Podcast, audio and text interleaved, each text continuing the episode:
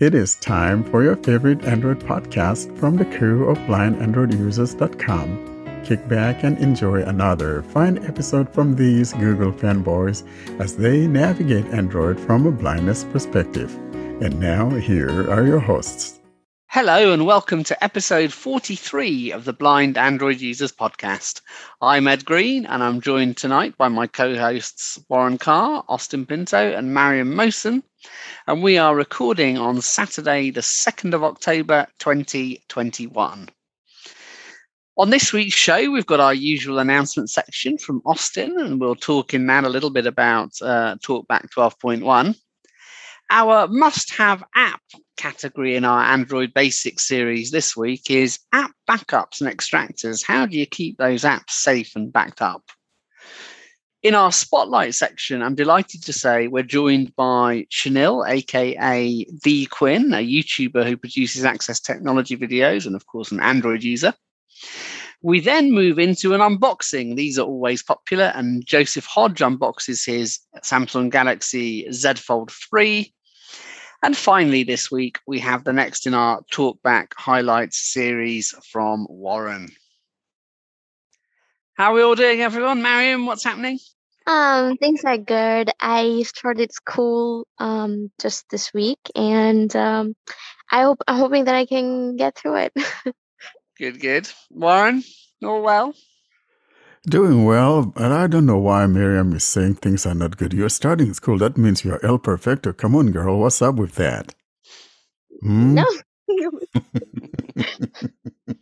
We're doing well, Ed. It's just beautiful. We kind of, you know, that fallish weather is here with us, and um, it's a beautiful thing. So I'm I'm glad to be here. I had some troubles last night, and my internet connectivity. I don't know what's going on, but probably one of my mesh systems going out, whatever. But I'm glad to be here and actually doing the podcast.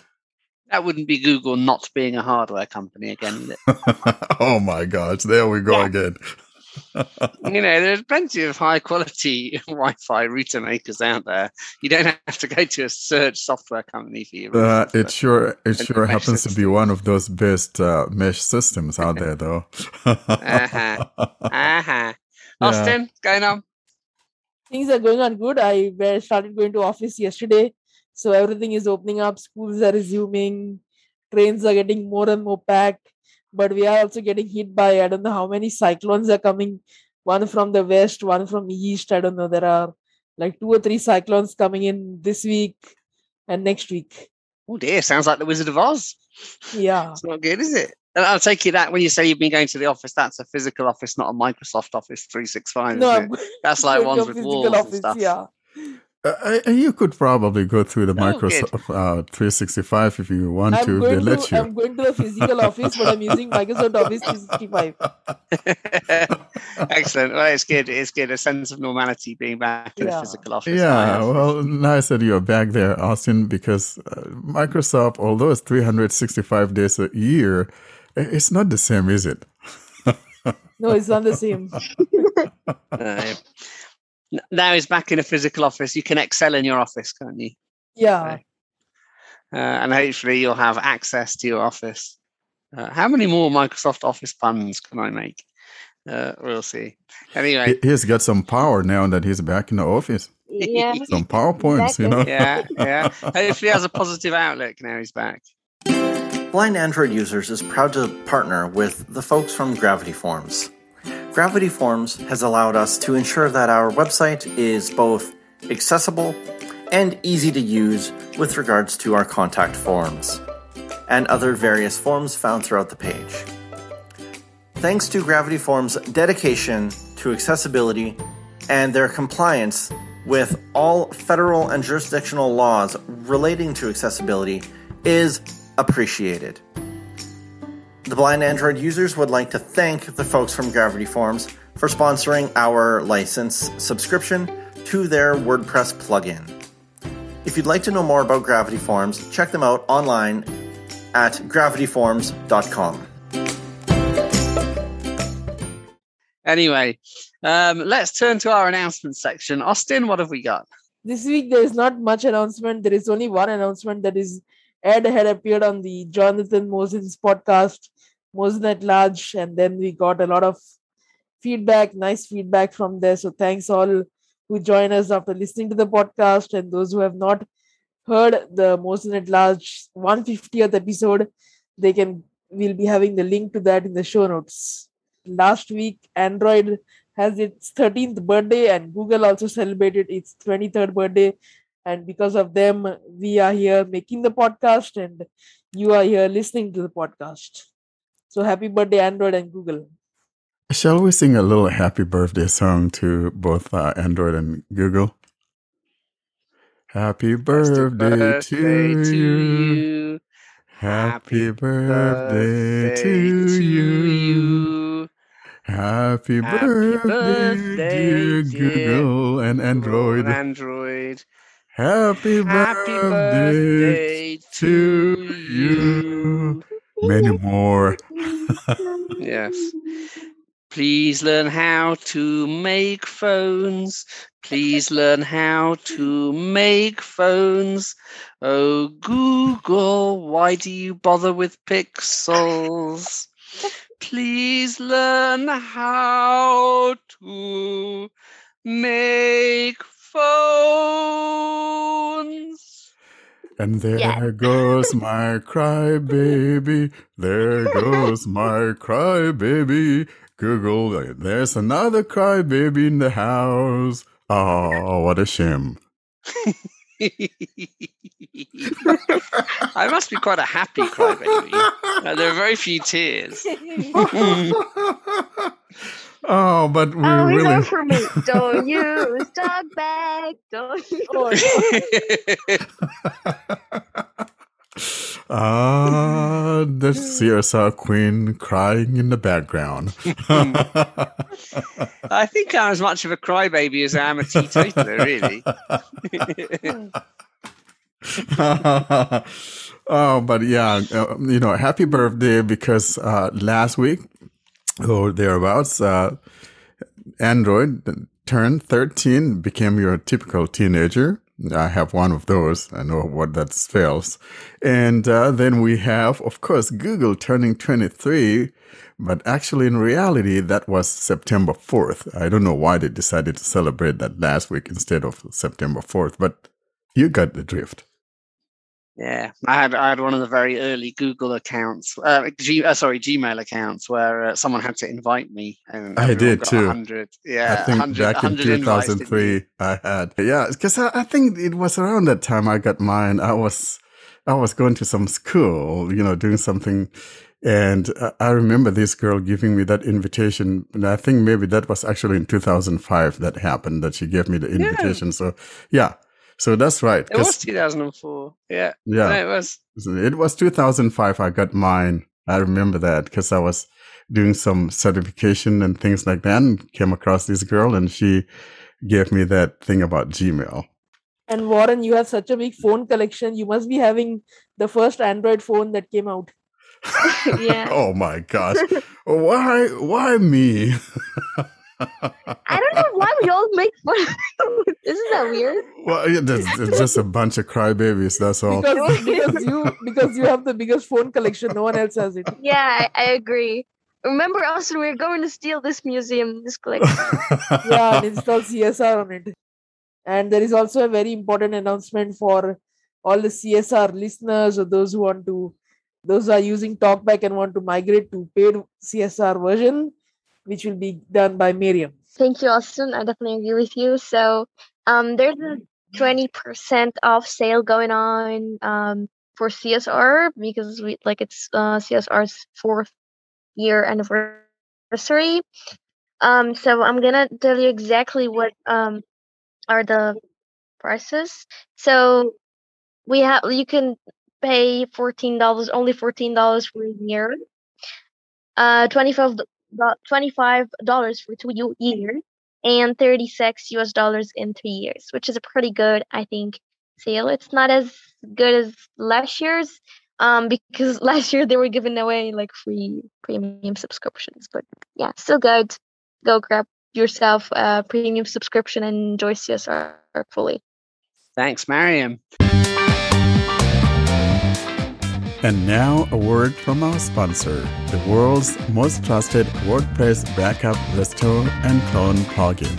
Hacking, server crashes, dodgy updates, or simple user error can ruin your WordPress site. That is why you need Updraft Plus. Install Updraft Plus to protect your WordPress powered site by visiting updraftplus.com. That's updraftplus.com. U-P-D-R-A-F-T-P-L-U-S dot com. We thank Updraft Plus for sponsoring this episode of the Blind Android Users Podcast. And the other thing worth just dwelling on in our announcements is that TalkBack 12.1 uh, hit the streets or the phones uh, just this week. Um, it's not just for those of you running uh, the beta of Android 12. This has been rolled out to uh, uh, devices on other operating systems. Warren, do you want to talk about some of the new features in 12.1? So we want to call this probably this is a talkback renaissance, right, Ed? I'm going That's back right. to the But yeah, we really got some cool things we want to talk about, you know, starting from Gboard. Um, so I'm really excited about this because this is really huge in the sense that we finally, finally got that ability to do the double tapping to type on Gboard. Because most of the time when someone's looking for a keyboard that they could double tap on, I think the most recommended is that people should try the blind accessibility keyboard. And I'm not saying the blind accessibility keyboard is not a good uh, keyboard, but it hasn't been updated in quite a spell. And now that we have this ability to do double tapping in uh, Gboard to type, I think it is a huge celebration and something that worth uh, talking about. And so, in order to find where to go about enabling that, and we're, we'll be talking about other things as well within this talkback uh, 12.1, which is really good, one has to go to uh, the talkback menu. Let, let me quickly do that. Talkback menu. Read from next item. So you go to talkback menu and then you go to talkback settings. Text to speech set talk voice command. Talkback settings. Talkback settings. In talkback settings, what we're looking for is scrolling all the way to the bottom and find and tap on the advanced. I will scroll toward the bottom, find and tap on advanced. Tutorial advanced settings. Advanced settings. Navigate up. In advanced settings, what we're looking for here is where it talks about typing preferences or something to that effect. Let me see if I find that here. Element disc type typing preference. Hold finger to select key, then lift. You tap here where it says hold fingers, select then lift. It could have been better wording, but anyway, we'll we'll make do with what we have. So here, now that I've tapped on that by default, you have to lift to type. But if I tap on that one, now we have two options. We've got the Hold finger to select key, then double tap, and list. Checked. Hold finger to select key, then lift. see the one that is checked is the lift to type. Now if I move my finger back up, Hold finger to select key, then double tap, and list. now I'm gonna tap. Advanced settings. Typing preference. Hold finger to select key, then double tap, and list. Now I'm gonna quickly show that I'm gonna bring up something like Google Keep. Folder. Word processing. Office. Folder opened. 3 by 3 Keep notes. Keep And notes. I'm gonna go New to New text node. Node open. note, Edit box for note body. now I'll put my finger down. Board. Capital H. Out of list. See if I lift my finger, nothing happens. But if I double tap, Capital H. E. E. M. K. L. L. L. I. O. O. so see I'm double tapping. Space. I have to double tap to give a space. Hello. So that's the new feature that we have. And I think a lot of people who prefer to do double tapping to type would really, really like this. And I'm excited that we have this as an option. And so in summary, the way you need to go about enabling this is to go bring up your talkback menu. Number two, click on talkback settings. Number three, scroll toward the bottom, find and tap on advanced. Number four, scroll up, find where it says typing preference.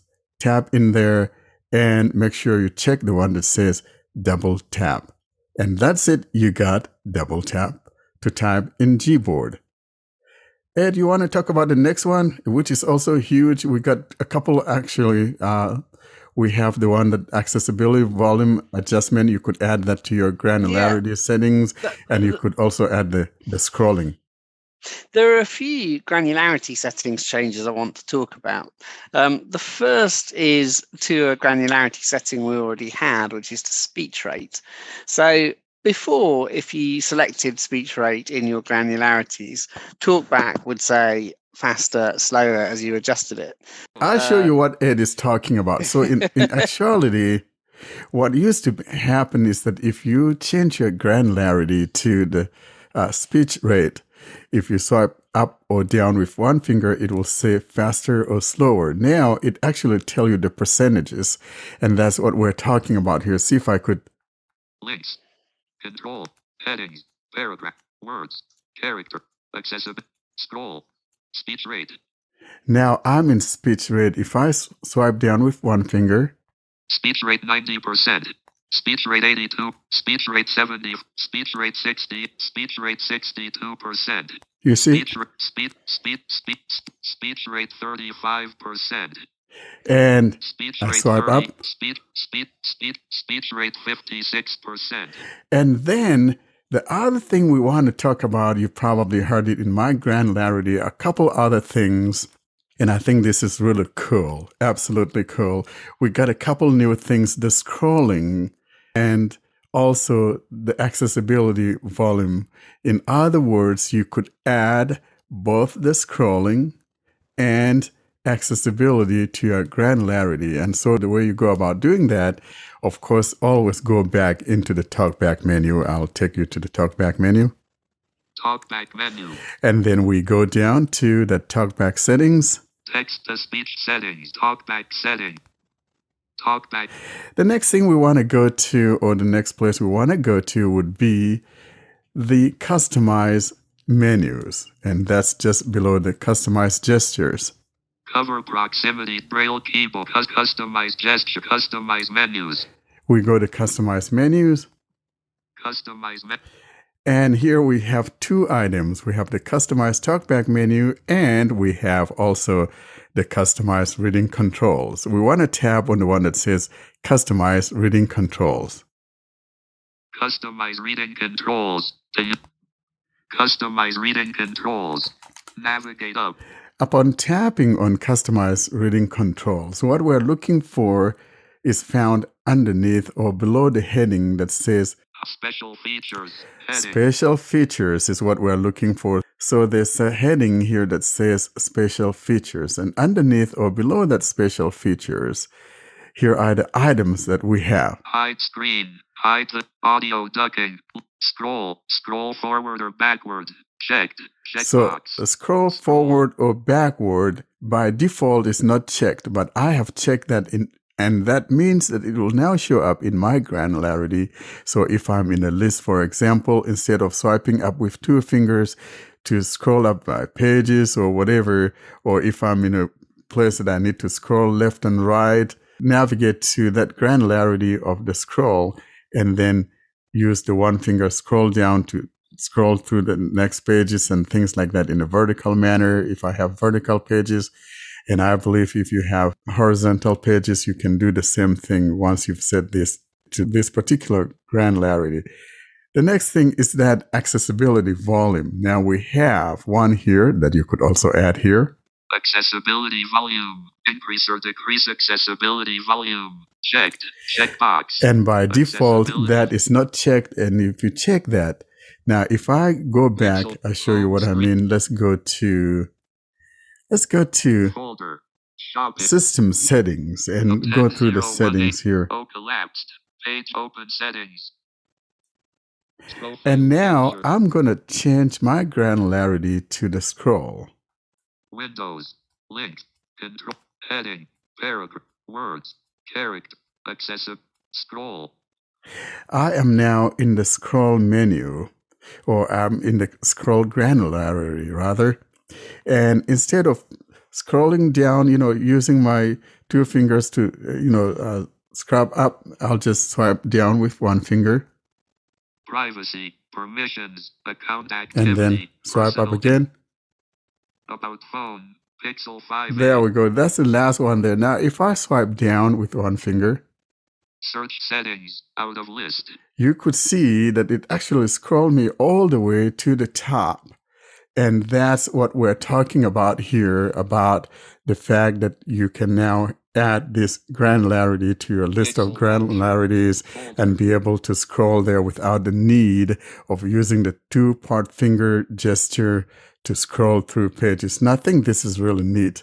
The next item here, of course, that we added to our granularities has to do with the ex- adjusting the uh, talkback or the accessibility volume. And if I navigate to the accessibility volume in my granularity, Accessibility volume. and if I swipe up, Increase. Increase. Increase. Increase. Increase. You notice that I'm turning. Accessibility volume set to 90%. you notice that I'm increasing the accessibility volume. Now I will try to decrease that accessibility volume. Swipe down, Decrease. swipe down, decrease, swipe decrease, down. Decrease. Decrease. Decrease. Decrease. Accessibility volume set to 40%. So, in other words, if you don't want to have one finger down while it's being held and then repeatedly tap the volume to increase or tap the volume down to decrease, you now have a different way of increasing or decreasing that accessibility volume. And these are the things we're talking about. Now, Ed, there was another thing we were talking about, and that has to do with the Gboard. Again, we're back with Gboard, the Renaissance. Hmm? So we have the Gboard here, and what's going on here is that now the bug that we had in Android 12.1, which would say speak now or listening, speak now.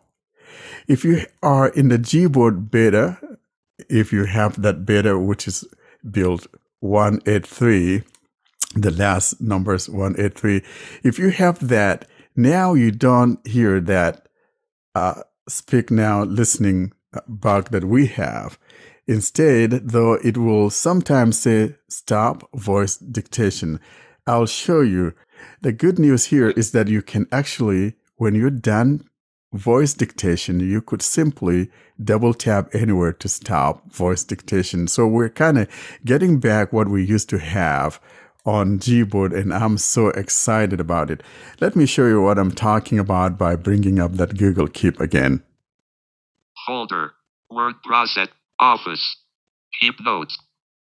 Showing English. Ele- All right, it has a Gboard there for me. board. B. Voice input. Stop.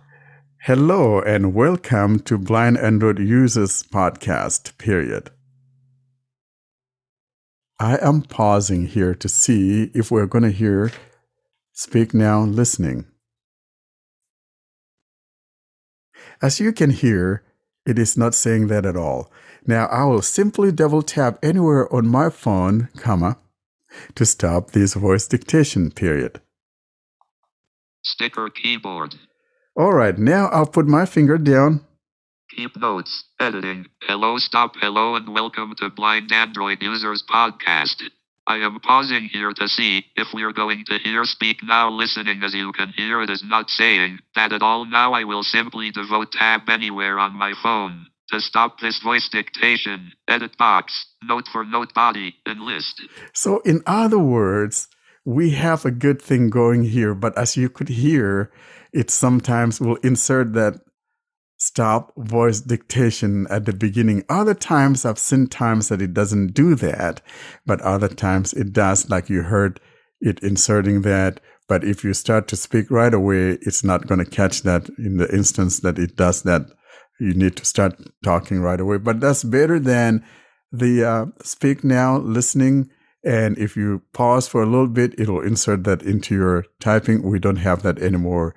And when you're done typing, simply or done voice dictation, simply double tap anywhere to stop it. So we have gotten a good thing here. And that's the little plugin I want to give to the Gboard. Kudos to you guys, developers out there. We are so thankful to the TalkBack team and all of you guys. Wonderful job. There is one potential annoyance you might notice with uh, TalkBack 12.1. Warren, can I ask you to touch your home button, please? The only problem is that I can't do that because I don't have a home Oh, you don't have a navigation bar. Yeah, Okay, so my, I my know what you're talking flat. about. Otherwise, I will do it. Now, what happened in TalkBack 9.1 was that TalkBack would say home button, and then if you waited long enough, it would say navigation bar. Uh, the problem now is that they've reversed it. So if you touch your navigation bar, having previously been somewhere else on your screen, whether that's in your app, whether that's in your notification shade, whether that's at the status bar at the top, it will say navigation bar home button. Sim- similarly, if you've been, say, on your navigation bar in your app and you touch, I don't know, the battery indicator, it will say system UI and then read the battery percentage, which is slightly more verbiage than you need to hear. Now, some people have said that's really annoying because if I touch it, I have to wait for it to say navigation bar and home button before I can activate a button. That's not actually true. You can interrupt it, uh, tap and double tap to bring it into focus, as long as, of course, you know which control you've touched. Now, on the navigation bar, I submit that that should be pretty simple. There are either three or four buttons on your navigation bar, uh, depending on your use case. So if you touch the navigation bar directly above your charging port, say, you do not need TalkBack to say home as long as it's confirmed during the navigation bar.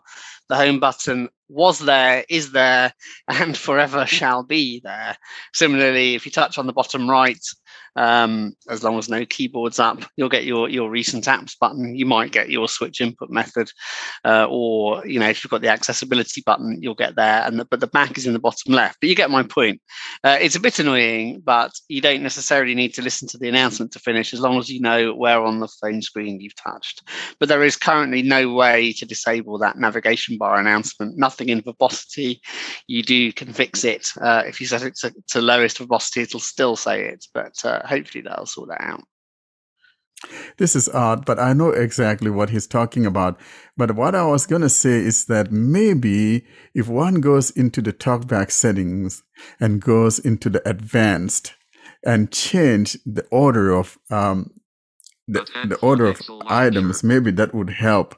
Let, this is what I'm talking about. Talkback Let's go here. Talkback settings. Talkback settings, Talk. go into advanced, advanced set. And then the order. Custom labels. Single tab element description order. State. Name. This is the one I'm talking about. element.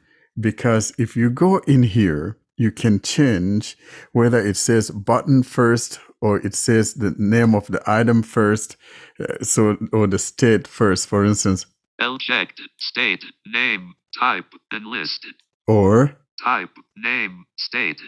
So in that if I choose this, if I navigate to a system that has the navigation buttons, it will say button home or it'll say home button or Name. Type. State.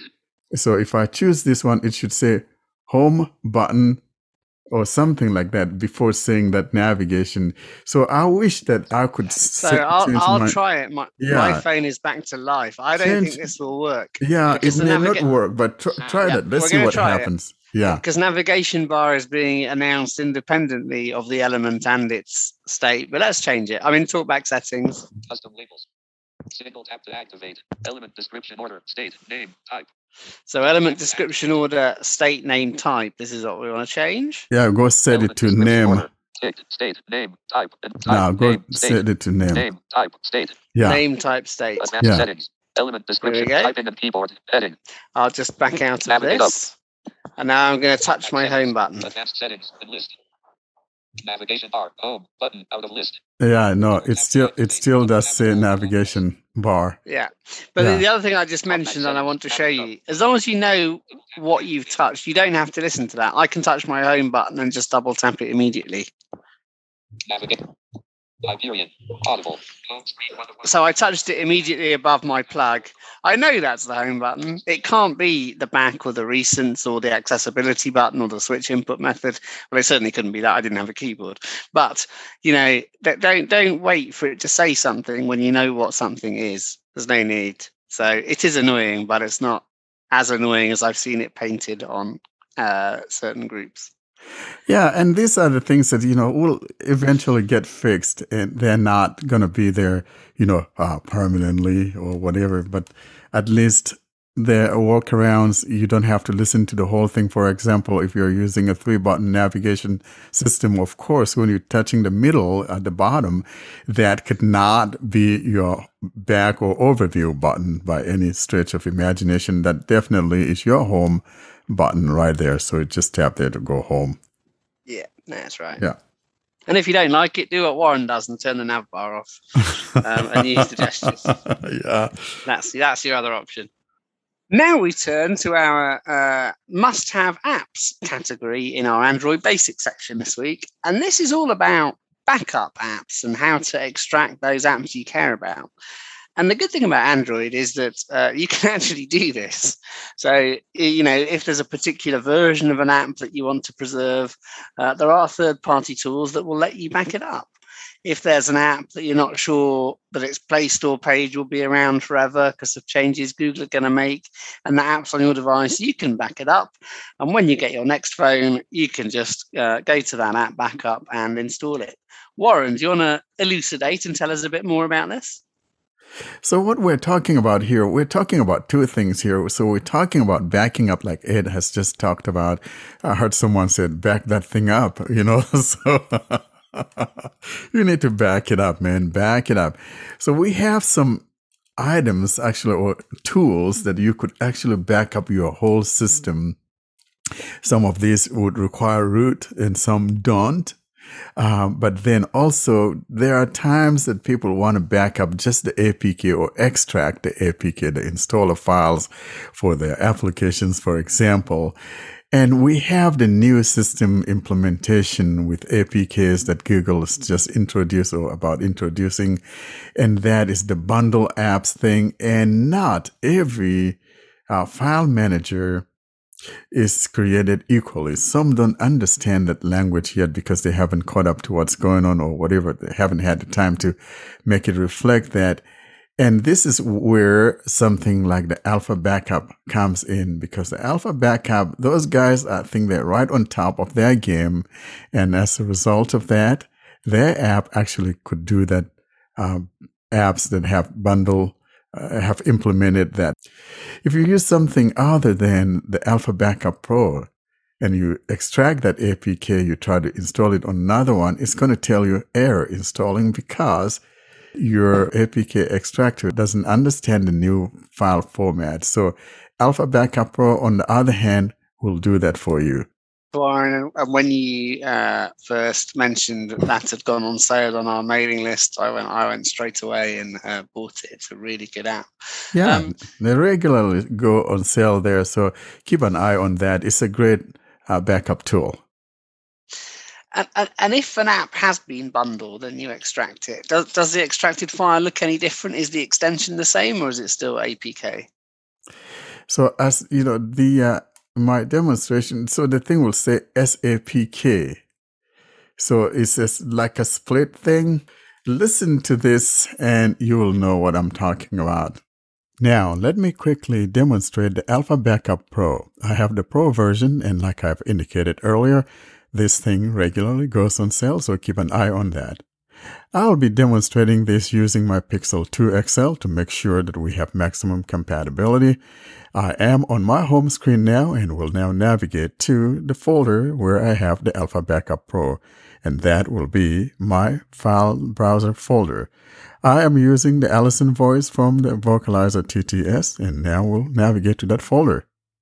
Folder, File Browsers, Skit, Folder. I will find and tap on Alpha Backup Pro. Alpha Backup Pro. Initializing app data. Alpha Backup Pro. Allow Alpha Backup Pro to access photos, media, and files on your device. Allow button. I had reset the app prior to now so that we'll go through the setup and take you through all of that so you have a better understanding of what's going on. I will now tap on allow. Help, help. The first thing it takes us to is the tutorial. There are nine tabs at the bottom, including the next, which makes it the 10th But these are like tutorial one, tutorial two, three, four, five through nine. And of course, the next button is the last one, which is the 10th item at the bottom. You can also swipe from the middle of the phone with two fingers to move from page one to page two and so on. But here's what the tutorial says. We're going to go through this real quick. I'm not going to spend a lot of your time going through the whole tutorial, but it makes sense to go through this so you understand what's going on. And I strongly advise you go through the tutorial so you have a better understanding of this app. Tap on a list item to get a wide range of options such as backup, restore, share, and a lot more in Pager. I do want to mention here in passing that these tabs at the bottom are not labeled. So they're not going to say tab one, tab two, and all of that, or maybe say the name of the of the tabs. Tab 3 of 9. Enlist. Tab 5 of 9. So I will simply just go ahead and tap on the next button at the bottom. Next. Button. Next. Page 2 of 9. This is page two. Long tap on a list item to start multiple selection. After your selection is complete, perform your desired batch operation from the options available at the top of the screen in Pager. And that's page two. I will go to page three. I'm not going to read all of them or let it read all of those to you. Like I said, I would like you to go through this and read those pages. Swipe down to refresh. This is page page 3 three. of 9. Swipe down from the top of a list to refresh the data of the list. This can be a list of applications, backups, or any other information. I'm going to go to the one that I think is of importance, and that's the one that talks about the app bundle format, the new one that Google created. I'm not sure if that's page five or six. I'm going to click on next. Next. Next. Page 4 of name or label of the That's not the one. Go button. next. Next. APK traditional Android app installer file. SAPK. Custom file type created by Bugasoft to support installation of multi-part Android app. Generated from new app bundle installation package format. External data. App specific data located in public storage spaces of Let's go to next.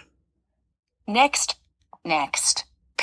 Google has launched a new type of application package called App Bundle, which generates multiple source files after installation. Although the source files include the base APK file, in most cases that APK is not complete and generates error while installing. This is why we had to create a new installer file type, SAPK, that can install such an app successfully. This file type is only supported by Alpha Backup Pro, so it is strongly recommended to install Alpha Backup Pro at first. That way, all the backups generated by it will be supported beforehand. By the way, you can share these kind of apps installers as zip package for compatibility with other apps in Pager.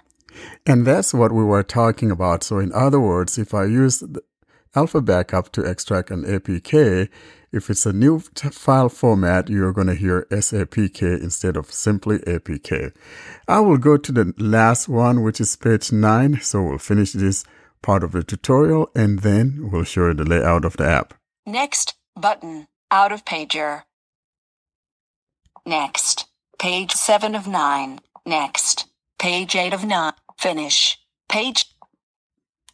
Some modified Android OS restricts installation of applications from third party apps in a non standard way. This may cause failure to install or restore backups on some devices. Please disable OS optimization feature in developer options to fix this problem. In particular, OS like Xiaomi MIUI, it is shown as MIUI optimization. In other operating systems, this may be different. If developer options is not visible, please follow the instructions for your particular device on how to activate developer options. If it does not help, please contact us at support at bugasofts.com. Disabling enabling OS optimization feature may clear data of user installed applications. Developer options button. In other words, there are some manufacturers out there that would like to optimize some of their apps or whatever, and therefore preventing it from getting the juicy stuff. So you go to the developer settings to enable or disable that app optimization. I will now go back so I close out of this window and be in the main UI of the app. Applications. Navigate up button. I am now in the main UI of the app, and at the very top, starting from the very top left corner, is the navigate tab. And when you tap on that, what that does, it opens up the navigational drawer. And then to the right hand side, right hand corner, we have three buttons here. Starting from the right, we have, Filter options. then going left, Order sort options. order, Search. and search. Let's go ahead and tap on the navigate app. Navigate up. Menu. Alpha Backup Pro. Your all in one application and backup manager. Main features.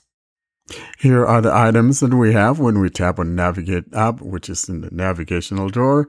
We have the following System settings. system settings. I'm just going to go through these. Contacts. Messages. Call log. Tools. Import backup. Clear app. S. Clear system cache. Clear corpses. Uninstall update. Android shell. Extras. Import export settings. Share this app. Translation service. More apps by Bugisofts. About Alpha Backup Pro. Help. Telegram. Contact support. Settings. And the last thing here is settings. Let's look at the settings. Settings. In the settings, here's what we've got starting from the top.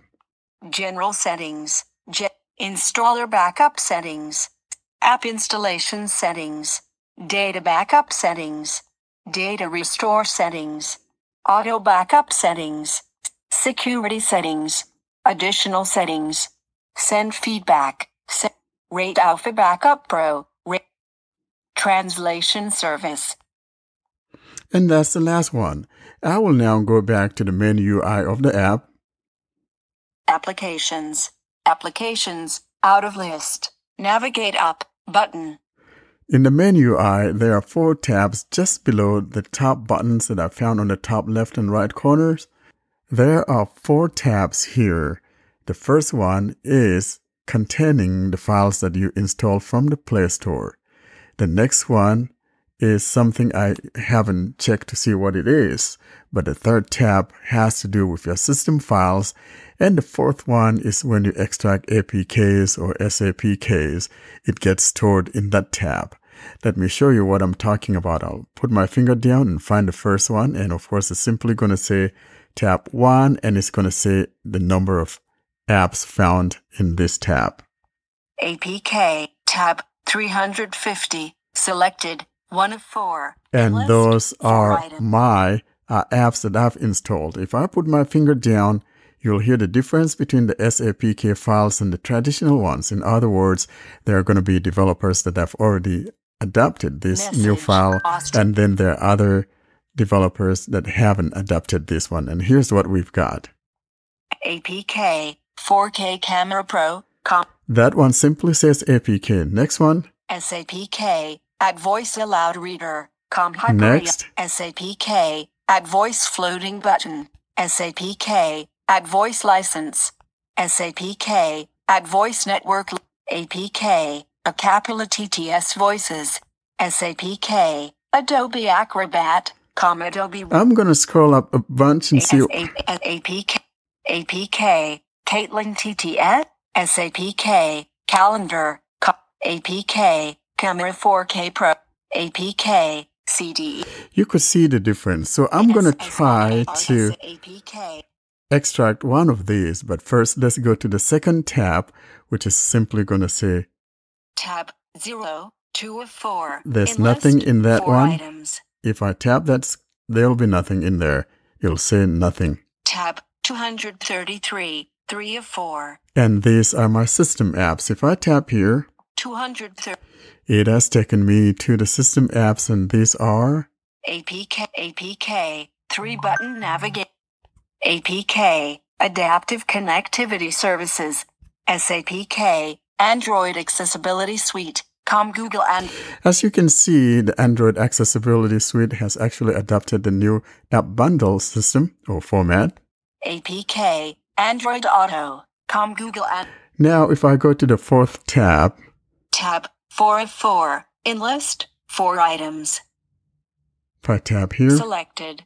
Tab 0, selected. there's nothing in that tab. So I'm going to go to, let's go to tab one and find something maybe like Adobe and extract that. Applic tab 350, 300. These are my installed apps. So I'm going to choose two. One is going to be an APK, traditional APK, and one is going to be an SAPK. SAPK, Let's choose. SA, SAPK, Adobe Scan, com Adobe Scan. I'm going to long press to select that. That is selected. Now I'm going to find one that is just a regular APK. SAPK, SAPK, SAP, APK, Let's, SAPK, 4K cam.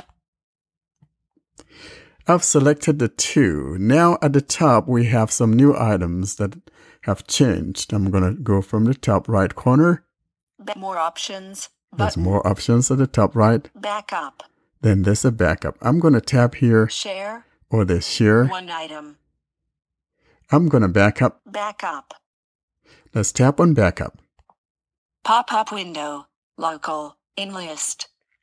When we tap on backup, we have some options. Either we're going to back it up locally or Google Drive. Google Drive. Dropbox. OneDrive. Mega.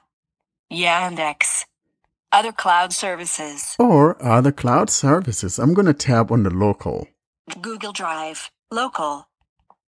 Pop up window. Local. Heading. in list. So I tap on local and it's saying, what do I want to do? APK. And I'm telling it back up the APK. I tap here. Backing up.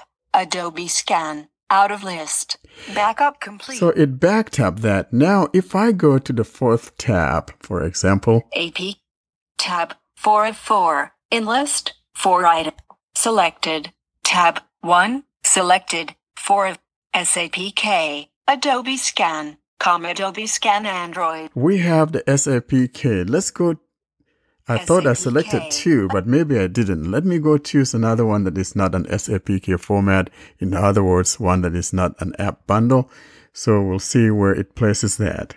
Tab 0. To navigate up. Tab 350. 350. All right, I'm going to scroll up, find a regular traditional APK file.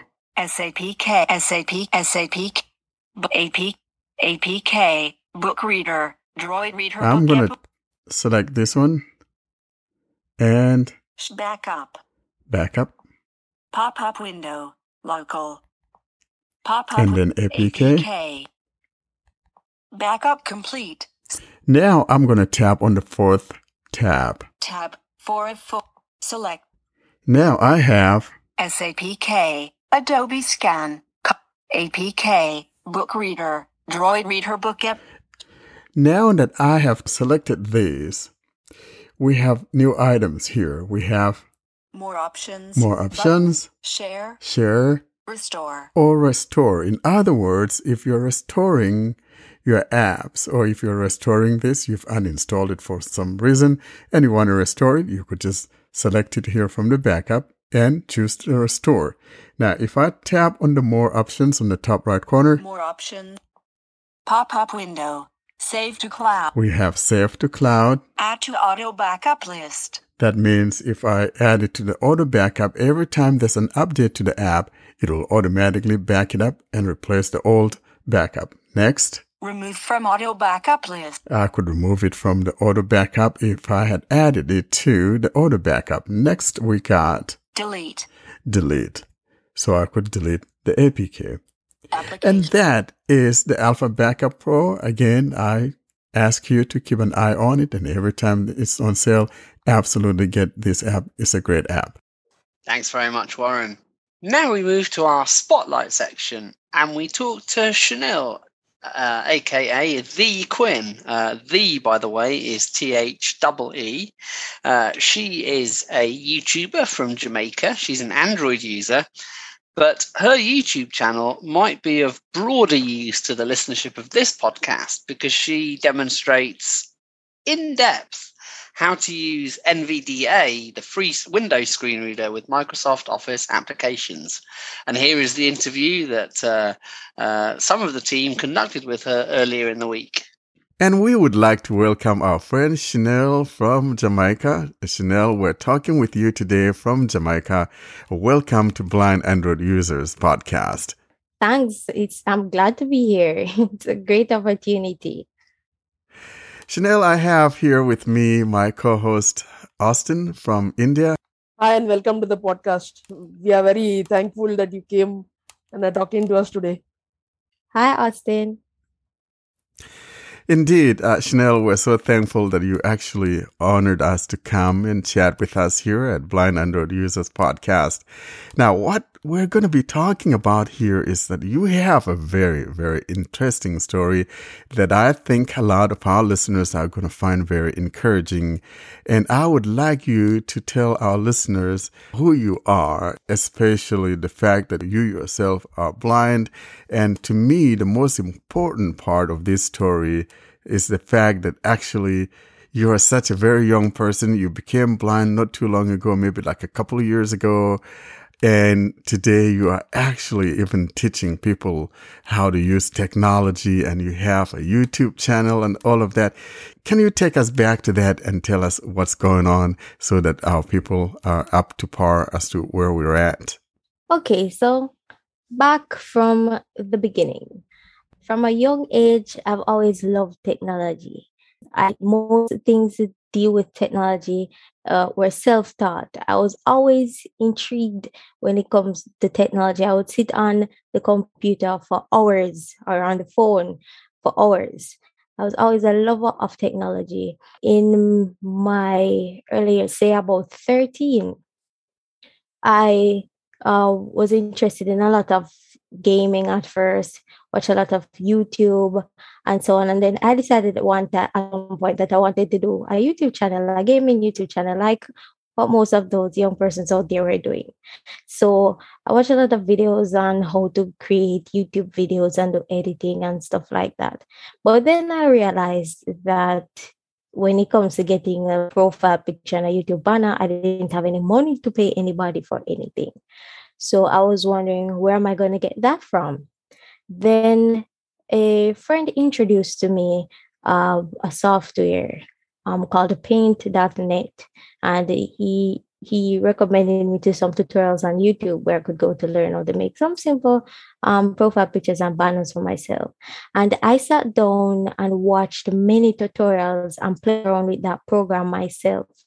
And I sat first, I created that first simple um, banner and profile picture for myself. But then after that, I sat and I played around with that program and I learned to actually create more advanced graphics till I was making, I was even drawing graphics from scratch um, on paper, then taking pictures of them and then actually doing them up on the computer, on the computer. And then persons would, I, I actually went on Twitter and advertised myself and persons would actually um, pay me money to do graphics for them. So that was going good for a while until when I was about um, 15 or so. I was at school and then I realized that um, it was getting hard for me to see the board, and uh, my left eye was giving me a bit of an issue. Um, like the sight was just dwindling, dwindling, dwindling away went to doctor one said it was retina damage it can't be fixed. Uh, another doctor the doctor said it was glaucoma. So i decided that we, we decided that we were going to go to a glaucoma specialist.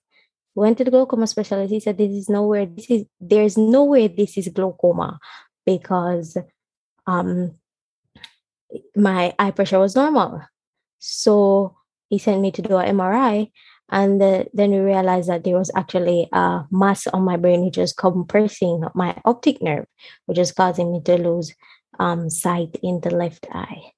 So, long story short, did the first surgery, then gain back um, sight in my left eye um, after that. And then when it was coming up to my for my for me because I had to repeat grade 11 to do over my CXC exams. Um, but when it was coming up to my exams, like one month before my exams, um, that year 2019, I I lost sight in the left eye by then, but I was still seeing out of the right eye. One morning I got up, it was April the 1st, and I have exams in May. I got up and I realized that um, my right eye was drooping and I felt extremely tired. I slept until noon that whole morning at school. I just slept through devotion and through all those classes until noon. And I was saying, no man, something is wrong. I slept all night last night. Why am I so tired? Is something is wrong, and I have to be lifting up my eyelid to be able to walk and see because it was drooping. So went to the nurse and she recommended me to go to the hospital and I spent about mm, two weeks in the hospital waiting on a spot in the ICU to get to do surgery. And then I had to do surgery again to try to remove the mass um, of my brain. And I was oh surgery was successful, but they didn't get, still couldn't get out everything because you know the whole complications with the brain and so. And I was out by Easter Monday, which is about the 23rd or so. And mind you, I have exams in May. I had to study for most of my exams the night before and try to use even literature and so um, study about 20 poems um, and try to use the time to catch up on um, the this last subjects that I would have missed out on. And uh, I still managed to go to my exams with a reader writer, and I passed all my exams and Correct. then then i was a point where i was a bit well first of all through this whole thing what was keeping me was the fact that i know that god was there with me because even when it come it came to the the you see right after that saturday when i found out that it was a tumor that next sunday i found it because i was always searching um for God, but I couldn't find it, the, like every church I went to, it was like it was not there. But I found the right church that next Sunday, and the pastor was so encouraging and the his teachings they were so encouraging. And it's like it put life to my soul and it reassured me that god is there. And uh, i always prayed prayed constantly and he i just kept having that encouragement to go on. Even with the surgeries after that majority of it was paid for me because of how God blessed me. He was blessing me continuously, continuously, and I was just giving him thanks for it. So you see, after exams now, I was just there sitting wondering, what is next? I finished the exams now. What am I going to do with them? How am I going to go to school? What am I going to do? Am I just going to sit at home for the rest of my life? Because my mother knew someone at her workplace was um, blind as well. And she let us know about the Jamaica Society for the Blind and what they can offer. They can, um, that they will teach me Braille and teach me how to use screen reader on my laptop and my phone. And I was saying, What you saying to me? You have screen reader for phone and laptop? Then I was saying, Yes, then I'll be able to use my laptop then because remember, you know, my computer was literally like my lifeline. I would be on that thing for hours, just mm. either learning something or just browsing the net or something. I'll be on that thing for hours. So I was so excited. I was able to go up to the Jamaica Society for the Blind and they taught me how to use um, the screen reader on the smartphone. I've always had Android phones. Um, wasn't really, you know, so fond of the iPhone, and I'll let you know why in a while. But I've always had um, Android phones. First, I had a Alcatel, um, and then uh, after that, that one mashed up, and I had to get a phone very quickly because I needed to keep in contact with um, my mother at the time for when I was at school. So she quickly went to a store and bought me one a phone. It's the name of a car as well. I never knew that that brand made phones as well. Hyundai. Ah, yes. so Hyundai had a phone out there, huh? Yes. That's the beauty of Android, though, because just about anyone can manufacture an Android device. So I'm not surprised. Yes, so um that it was good enough for- for me at the time because I really didn't need much from it other than probably just WhatsApp or to be able to watch YouTube videos or whatever because I mostly use my computer. So wasn't really fussy about big phones and this and that. So just wanted to be able to download music on it and to be able to use WhatsApp and YouTube and to make calls, of course.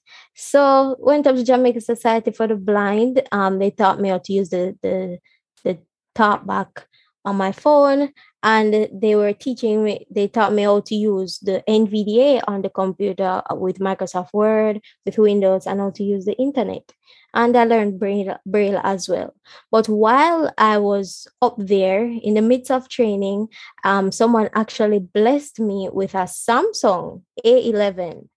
So you know that was much better because I was having a real issue with the Hyundai. Because first of all, I don't know what's with their phone screens, but they lose sensitivity very easily, and it it was like it was very slow. There's literally nothing much on the, the phone other than just the WhatsApp and the talkback, and it was just freezing up especially when a lot of messages started to come in, it was just sticking up, and I was getting so frustrated with it, um, especially with the sensitivity on the screen, because you know we have to depend on swiping and tapping twice and so on. So I was getting very frustrated with it, especially when it comes to typing.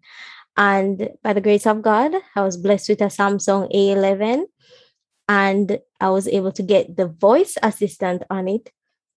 And it, it was good. I learned how to use it and I found accessibility great because I was able to say, hey, Google, call whoever, call mommy, call whatever. There were so many different features on it and I loved it really.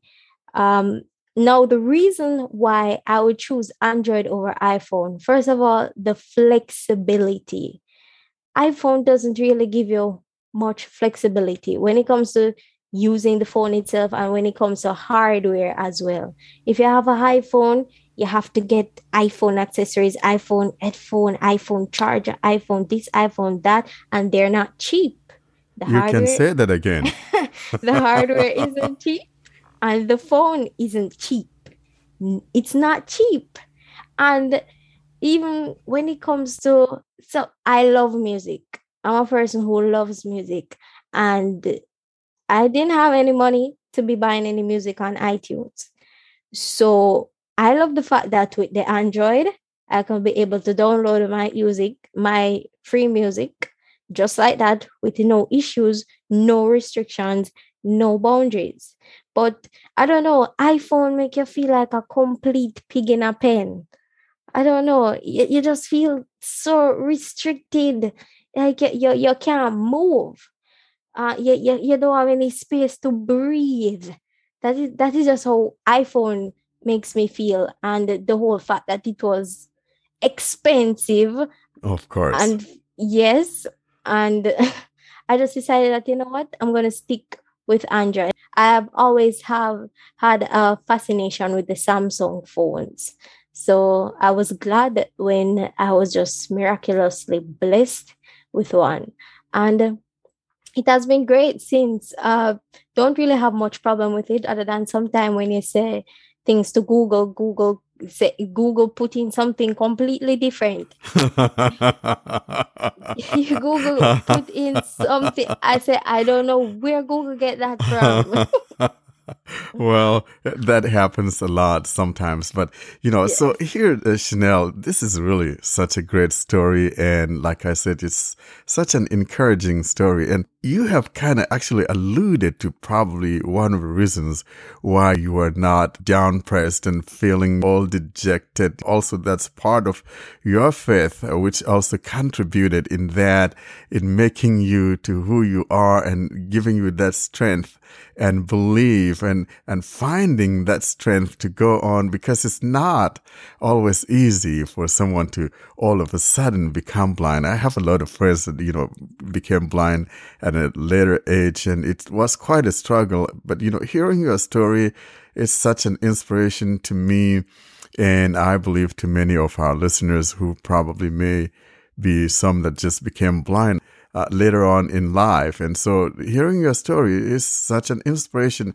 And so you've actually told us your Android journey story then within that story, how it is that you actually were, you know, started on Android and things like that. And also now that you became blind or lost your sight and all of that, and you explained that difficulty with your, your Hyundai, um, wherein, you know, sometimes it freezes up are not able to use your phone. These are some of the things. And you know what?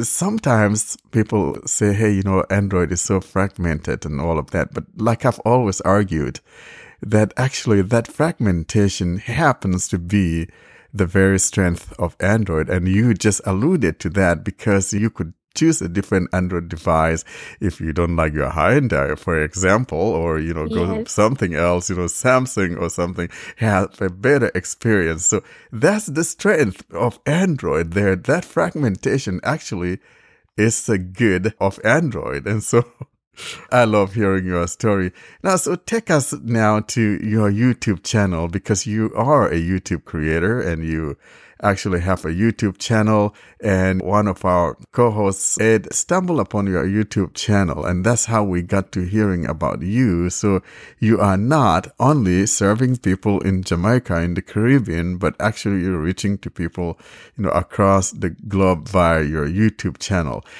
talk to us about that YouTube channel of yours, what you do on there and things like that, and how people can get hold of your YouTube channel. Okay, so first, what caused me to start this YouTube channel? Remember, I told you I learned the basic things I could use Windows and Microsoft Word and the internet at the Jamaica Society for the Blind. But when it came to, I knew that I was going to go to, to school soon and uh, I was planning on doing IT. So I would therefore need to learn, you know, how to use basic applications like Excel and Access and PowerPoint and stuff like that with the screen reader. But apparently that was not included in the um in the training up by society. So I was a little bit uh, I, they taught me the fundamentals of how to use a screen reader. So the onus was on me now to just take that and run with it and go and learn it by myself. I tried searching because I'm good at digging down the internet, trust me. It's one of the pros of sitting down in front of your computer for hours at a time. You learn how to do proper research and to dig down the internet but I did some digging and it's just I couldn't find any tutorials on especially Microsoft Access, um, Excel and proper how to use with the NVDA and so on. If you did even find any tutorials, they would have English titles, and then as you click on the video, blah, blah, blah, completely different language. And I'm like, if you're not going to speak in English, I have an English title. So you get your hopes up, and then when you look, there was there there was no English. So there was no way for me to follow because I am depending on my hearing. I can't see what they're actually doing. Exactly. And you might have little blogs or so online, but they weren't very they weren't really helpful. They weren't really descriptive. So I went and I did some digging down of myself. I thought to myself, I had, because remember, I could see before, I used Microsoft Access PowerPoint and Excel before, and I had basic knowledge of how to use them, but it was just how to navigate them with the screen reader. So the first thing that I did, and you know, in everything I do, I go to God about it first. I pray about it first. And it's like he said to me, why don't you search up, like, for example, keyboard shortcuts for Microsoft PowerPoint or Excel or Access. And that is where I started.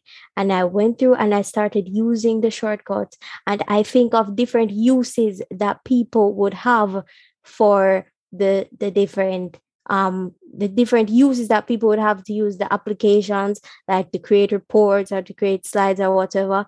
And I sat down and did and typed up step by step instructions how to do each thing. And remember, I said that I wanted to become a gaming YouTuber from when I was much younger, like 13. So I took that knowledge that I had gotten about editing and all of that stuff.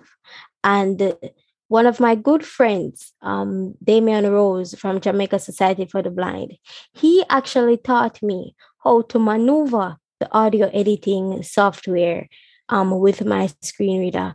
And I just took that and I decided to see because there are a lot of tutorials out there, especially English tutorials.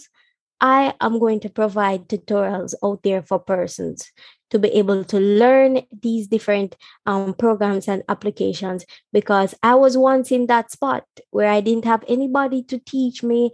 I couldn't find anything online and I was just lost. So I decided that I'm going to therefore create a YouTube channel in which I'll be able to teach blind persons on how to use these different things. And in it would help them to get jobs out there because um, there are a lot of jobs out there. They can do data entry with the excel um, the access and create powerpoints and stuff like that. So being able to use these different applications will open job opportunities for them. So i decided that guess what? This is what i'm going to do because one thing that i love to do is to help persons especially to get the feedback from persons to hear to hear thank you so much you helped me. I was able to do this. I achieved this because of your tutorials. That is what really gives me the push. So before i had a youtube channel called the queen. T-h-e-e-q-u-i-n-n that i used to do graphics tutorials on. But since i could no longer do graphics i changed up my video description um, my channel description, I should say. And I decided that this is what I'm going to do. I'm going to make, well, not really videos because I only put my logos on the actual audio to make it in a video. But I say, I'm going to make these things to help out blind persons out there. So I started I started with the PowerPoint tutorials and I started sharing them to sharing them to persons and I started getting a lot of positive feedback. And that pushed me to continue making these tutorials out there because a lot of persons, especially I've heard persons saying that I'm the first person to actually go there and make tutorials on the Microsoft Access, and they're so appreciative of it. And that just keeps pushing me to make these tutorials out there for persons. And I also started doing interviews with other successful blind persons, which would be an inspiration as well to those blind persons who are just sitting at home, feeling so demotivated, feeling so down, and they just want to hear that inspirational story just to get that extra push. So that is basically what my channel is about. And if persons want to find my channel, what I realize is that there's someone else on YouTube called The Queen as well. But I have personalized um, YouTube URL. So to get directly to my YouTube channel, um, what you can type is www.youtube.com slash C as in cat slash T H E E Q U I N N. And that will take you directly to my channel and you will have all those tutorials and interviews to your disposal.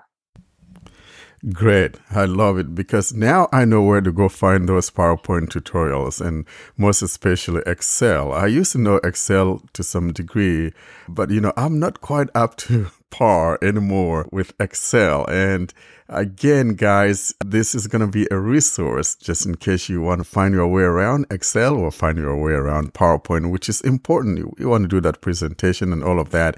And by the way, you know, if you create some presentation in PowerPoint, you could also still import that into your uh, Google Slides and things like that. So, uh, again, that YouTube channel would be youtube.com slash c slash the T H E E Q U I N N, right?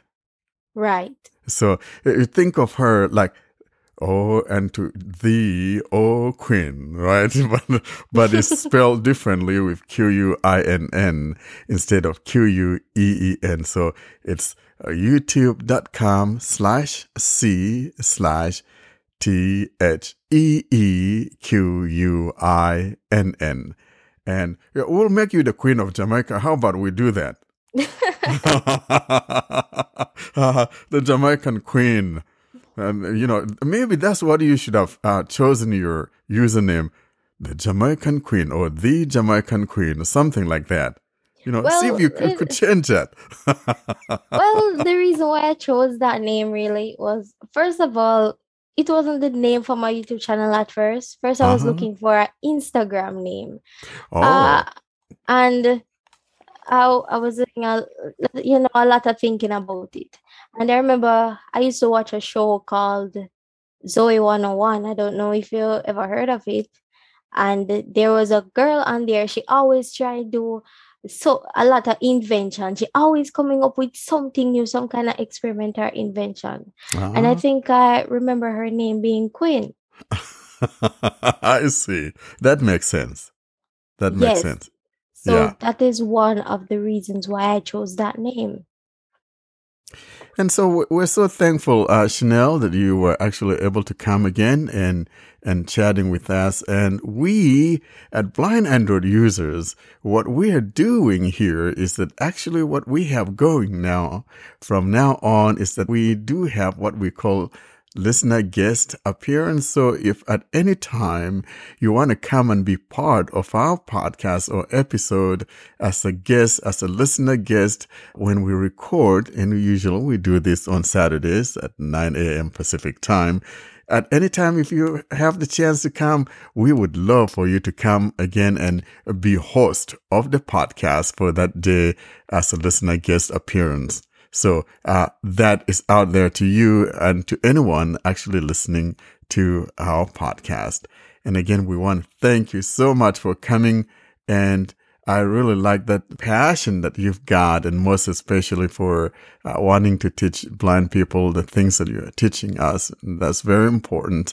And uh, again, guys, go check out her YouTube channel. That's youtube.com slash C slash the Queen, T H E E Q U I N N. All right. And I'll be honored to um come on your program. Thank you so much. Appreciate it. Uh, Warren Austin, you- you spoke to Chanel. What did you think? Chanel was a great kid, um, young lady, nice, great young lady out there. Really, I- think she did a very good job. And I particularly like her um, optimism and all of that. Um, for someone who just became blind not too long ago, I think Chanel is just absolutely wonderful. So I would say to subscribe to her YouTube channel and follow her with what she's doing. So, uh, Austin, what do you say about Chanel? but the journey the interview was so nice and i've subscribed to her youtube channel after that and i've seen the youtube videos very motivational videos. She interviews some people a lot of people and they also have motivational stories to tell. So it's all in all a good interview and it was good to get to know her and to discover that there is a youtube channel that is called the queen. So do subscribe and turn on the bell. And even she does tutorials on microsoft access which i thought is not accessible with uh, nvda so that is good And the tutorials get straight to it. You know, they're relatively structured and systematic. No time wasted. So, so do check them out. Um, uh, well worth a look, I think.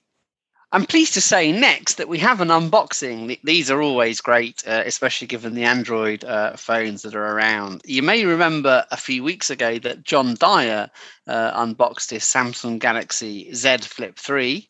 Uh, Joseph Hodge has gone one up, and he's got the Galaxy Z Fold 3. Take it away, Joseph. All right, so I, I am here. Uh, I got the fold box. I've opened the leather flip stand. I think they sent me a flip flip stand, but I'm not or a flip cover, but I'm not exactly sure. uh, because it looks tiny. Um, so we'll find out if that fits my fold or not. Um, I checked my order because I opened the case first, and, and uh, it says fold, but it looks like a flip cover. So we'll find out. Uh, so the box is a, a square. Kind of looks like it's a very nice presentation. Kind of looks like a. Uh, uh, it's kind of flat. Uh, tape is on both sides, so I got one side up. Uh, but your kind of typical nice feeling box, you know, that premium things come in. Um, there we go. Get this off of here, and it, and it's just uh, you know, it's it's so Apple boxes tend to be kind of small. That's what I'm familiar with for the most part, kind of small and stuff. This is fairly wide. Of course, it would be because of the the phone being bigger. Um, okay, so there we go. I'm gonna go ahead and pop this up, and we got I got the lid off, and we got the fold laying in here with nice wrapping. Yeah, you can hear that. Yeah, there's no way that cover that they sent me is going to go on this thing. I, I, don't see how. I mean, I don't see how, but let me. Where did I put that? Um, so, looking at the fold here, uh, I'm going to stop talking and just kind of describe this. So, they actually send it to you, it's unfolded by default.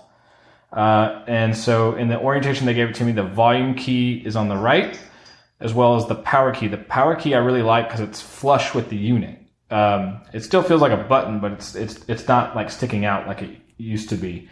The fold is open, so I'm gonna go ahead and do my first fold. How satisfying is that? um, so we we uh, have on the top, I can feel a speaker grill, um, and then of course on the right hand side, I mentioned the volume button is a power button. Going down, uh, I believe the SIM card is supposed to be on this right hand side uh, at the bottom. I think I can feel it there. I'm going to confirm that before I start poking things. On the bottom, I feel a USB C slot. And if I open this up, it literally, you can feel it sort of in half. Um, it feels really good. I mean, the glass, I really can't tell that there is a screen protector on here. I don't know exactly the best way to fold this. It's kind of there we go. It the hinge is pretty strong. Like like I almost feel like I'm pushing way too hard. it's gonna take a minute to get used to that. Um, but it feels like you're kind of almost pushing too hard on the screen. Um, and then on the outside, of course, we have the screen. But this is this is sharp. Uh, and on the left hand side where the hinge is, you can kind of feel uh, a little bit of, kind of feels like a speaker, but it's, I mean, obviously it's probably not. It just kind of feels like a little indention there or something along those lines. Um, what else do we have in the box? So in here we got, looks like the SIM adapter and the instructions. And is there even a cable in this thing? Yes, there is. There's a USB-C cable. Uh, so that's great. Okay. Uh, so that, let me try this cover here and see for sure. I don't like the leather cover only because it has a uh, little strap that hangs down. Oh yeah, that does fit. I'll be damned. it has a strap. So then, uh, okay, the, the lid is it's not magnetic or anything. It just sort of lays on there. Uh, but this is not too bad folded up in the case. So I'm going to take out my Note. I have a Note 20 here, five Note 20 Ultra. I'm laying the fold on top of the Note 20 5G Ultra, and folded up, it is actually shorter than the Note, and it's thinner than the Note. So like when I lay it on the top of the Note, the Note has more room. Like there's more phone here so it's not as chunky as I. I mean, I felt it at the Verizon store, but you just never know. Uh, it's not very chunky at all. In fact, I'm going to put it in my pocket. Now it is. It is very. It's very. Uh, it, has got some weight to it. You you know it's there. But like in my pocket, I got it in the case in the pocket of my jeans. It's it's uh, it takes up way less space than the Note did, and it actually feels really good. That's that's nice. As I was saying, the Samsung leather case here. It, it's not too bad. The only thing I don't particularly like is it's got a strap that hangs down on the right hand side. It's meant to you can I guess grab it and hold on to it, and then the left hand flap. It it as the phone sort of lays open, it it actually hangs down. Um, so like I don't know how I would necessarily use this with like a camera or with Aira um, because I feel like it would be a bit annoying. um, so because because you got that flap just kind of hanging out, flapping around. So and there we go. We folded it back. That is, I'm telling you, this this is a, a nice phone. I, I really like it. Uh, but let me go ahead and get everything set up, and then I'll come back with some. But overall, my thoughts of the phone are that it it it feels very premium, and it, obviously it showed for the price. Uh, but B, uh, just a very nice packaging experience from Samsung, uh, and the box. I mean, the box feels very premium, very nice. It, it, it very very good. And and just for those folks who are wondering, because I know like this has come up, like they wonder what the screen feels like. Literally on the inside when I unfold it, it feels like a real normal screen. Like I know that people talk about the fold. I really can't feel it so much on the fold. I could feel it on the flip. Um, by the way, John, if you're listening to this, I'm taking your advice. I put the case on so I can sort of feel the holes and feel where uh, the SIM card may be, and I will let you guys know. So I've had the phone a few days. Um, few observations. The SD, or sorry, the SIM card. There is no SD card, but the SIM card, when it's folded open, it's on the left hand side in portrait mode. So uh, towards the top. So it'd be kind of like if you had it folded, it would be a little bit above the volume button um, on that top edge. So it was a little hard to find. I thought it was on the right hand, like volume side when I read the review, but that is not where it is. It's actually on, on the left frame if it was wide open. So for those who aren't on the Telegram group, I mentioned this. It's interesting. I've had pretty much mostly Samsung stuff. Typically, what they do is they put Internet Explorer, their browser, or not Internet Explorer, um, Samsung Internet in the um, dock. This one had Chrome, so you're starting to see the partnership of Google and Samsung take place. The speakers of the phone are really good. They're actually pretty pleasant to listen to. I'd still say the Pixel 3a might be my favorite Android speakers of, and maybe, maybe even best phone speakers I've heard. These aren't quite as bassy. There's a lot of separation though, because you basically the speakers are, uh, if you have it in portrait mode, one on the top, one on the bottom. If you have it in landscape, one's on the left, one's on the right. Let me kind of give you a brief listen to. I'll, I'll actually just go to a YouTube video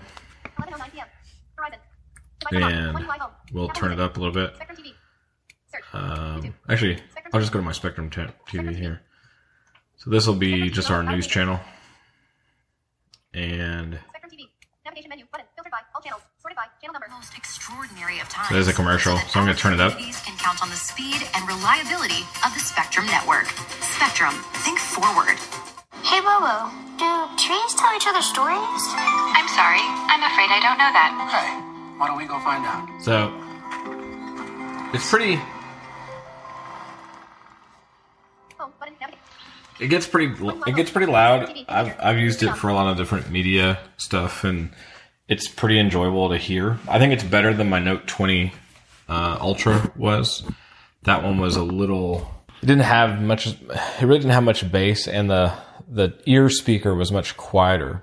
And I think the advantage that this speak this phone has is the you know it's a true speaker. It's not like an earpiece that's supposed to be a speaker. So I think there's a little bit more uh, detail there in your audio. Battery life has been pretty good.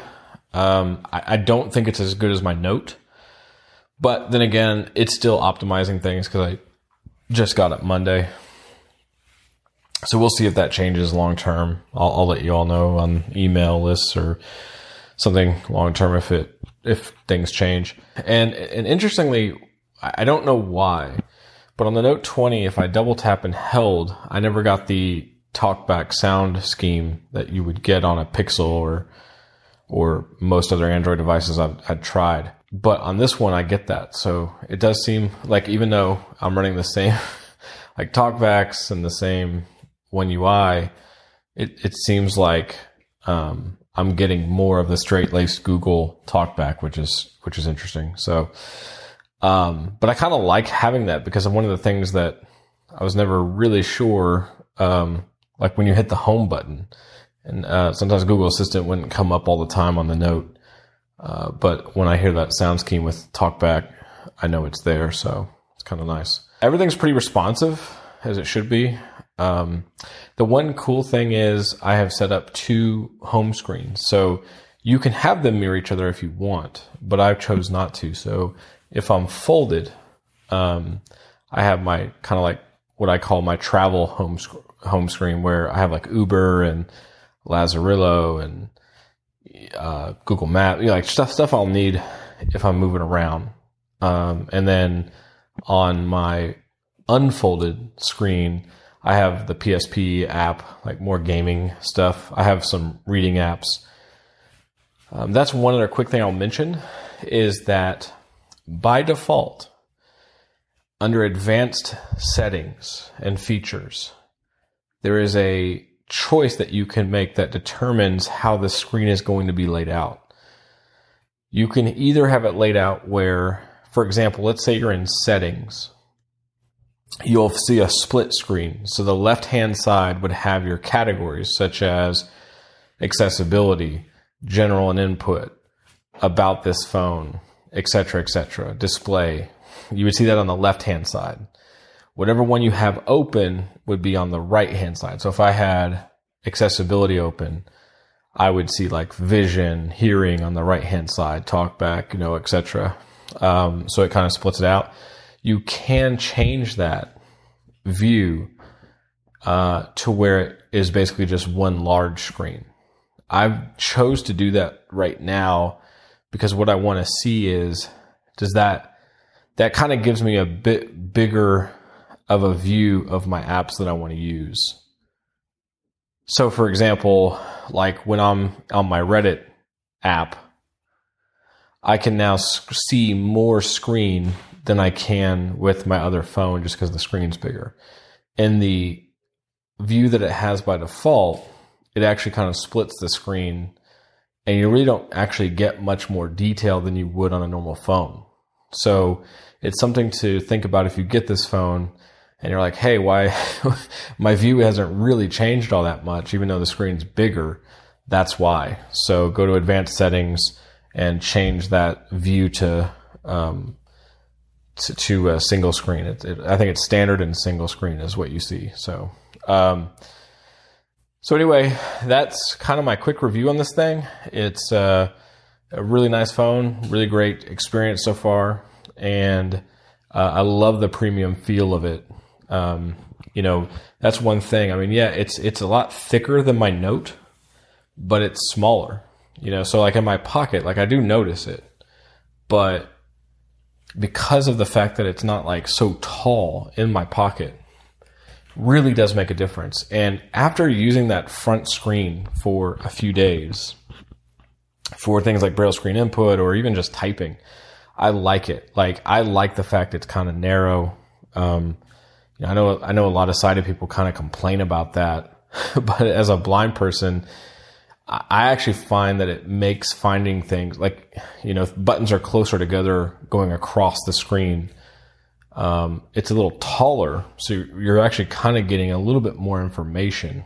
Um, and the only app that I've ever seen that mess with, I've, most apps have worked fine on that front screen. For whatever reason, my SiriusXM app, um, I cannot see that top portion of the app when I open it. If I open it unfolded, it works fine. If I open it that way uh, on the on the outside screen, it does not. So the other interesting thing that people may think about or wonder about, if you're unfolded, um, obviously the front screen would be down, like it would be on the back of the device.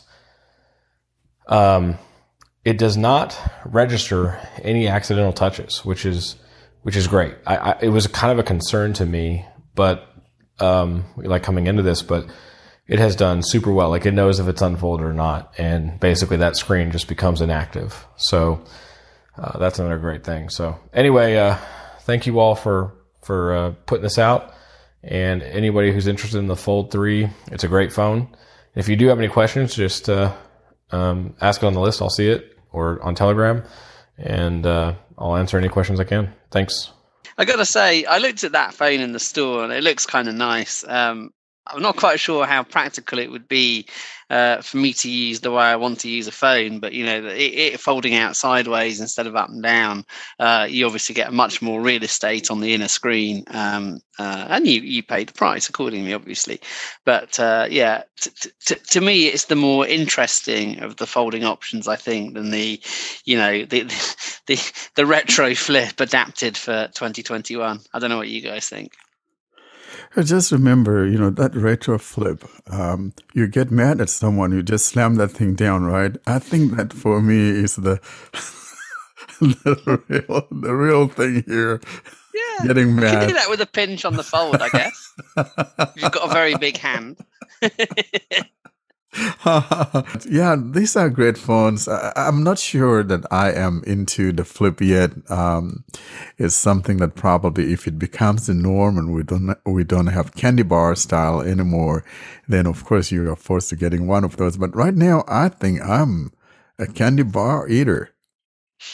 Yeah, I'm not. I'm not wild about foldables. If I were to get one, though, I think I think I like the screen on this one. Obviously, a flip, it's going it's going up. It's- you're pulling it up from the bottom, and it's creating a very long, narrow screen. The the fold is opening sideways, um, uh, creating a wider, uh, more like a traditional tablet screen. As Warren says, you can't do the, you know, the old slamming shut like used to be pre-talks on those back when we wanted phones to be as small as possible rather than as large as possible those tiny little samsungs you used to get Yeah, um, and you know, in, uh, say, watch out.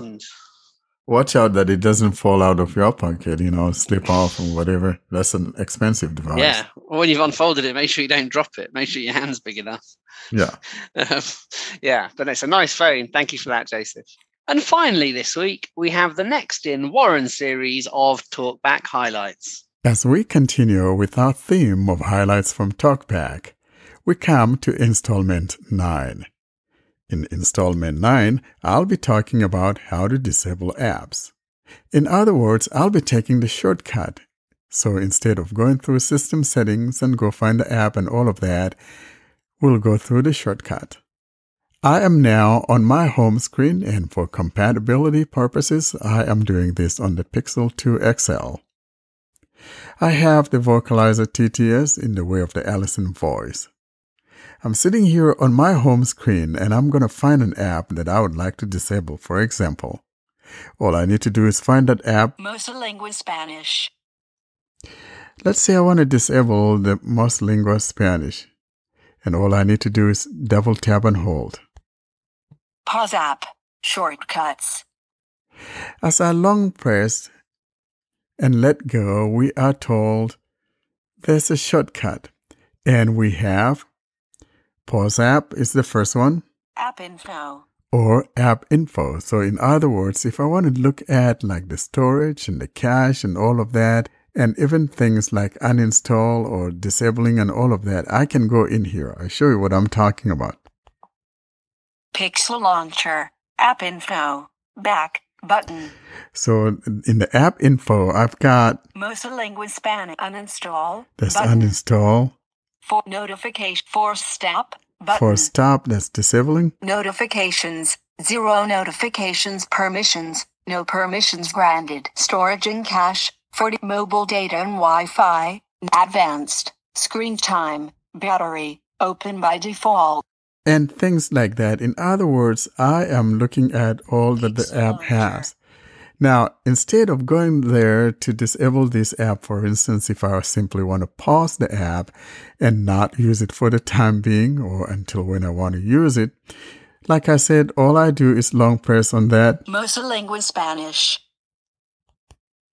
Pause app. Shortcuts.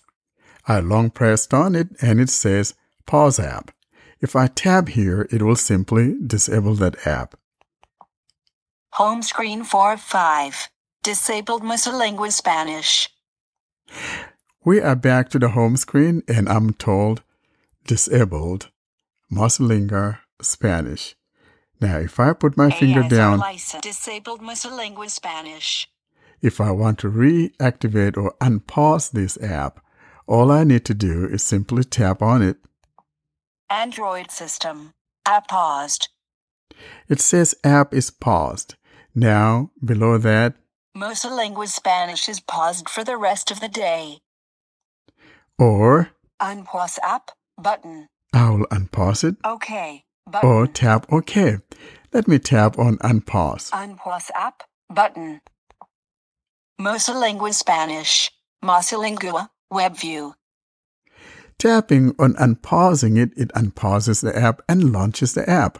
If I close out of it, in other words, navigate back to home, Pixel launcher. Mosalingua Spanish.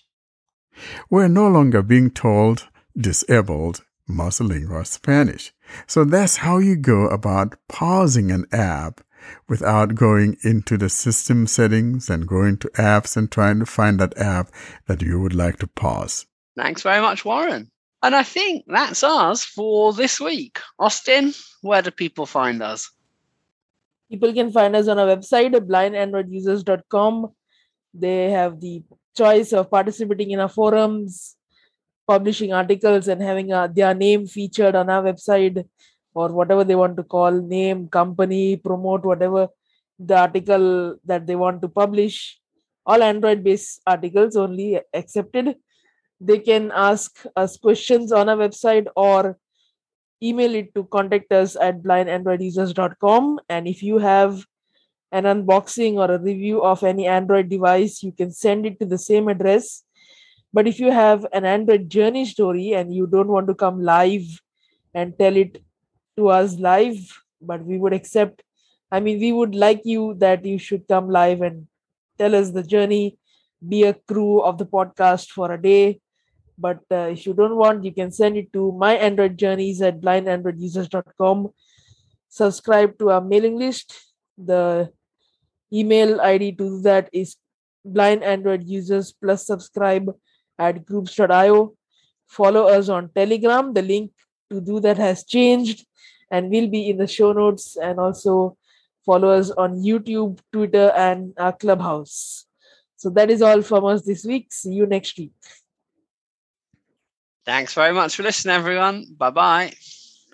Bye, everybody. Thank you. Thank you for listening. See you next week.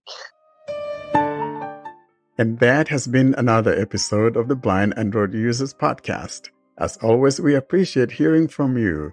You send those email messages to contact us at blindandroidusers.com. For those My Android Journey stories, we encourage you to send those to myandroidjourney at blindandroidusers.com. Until we see you in our next episode, you have a wonderful day.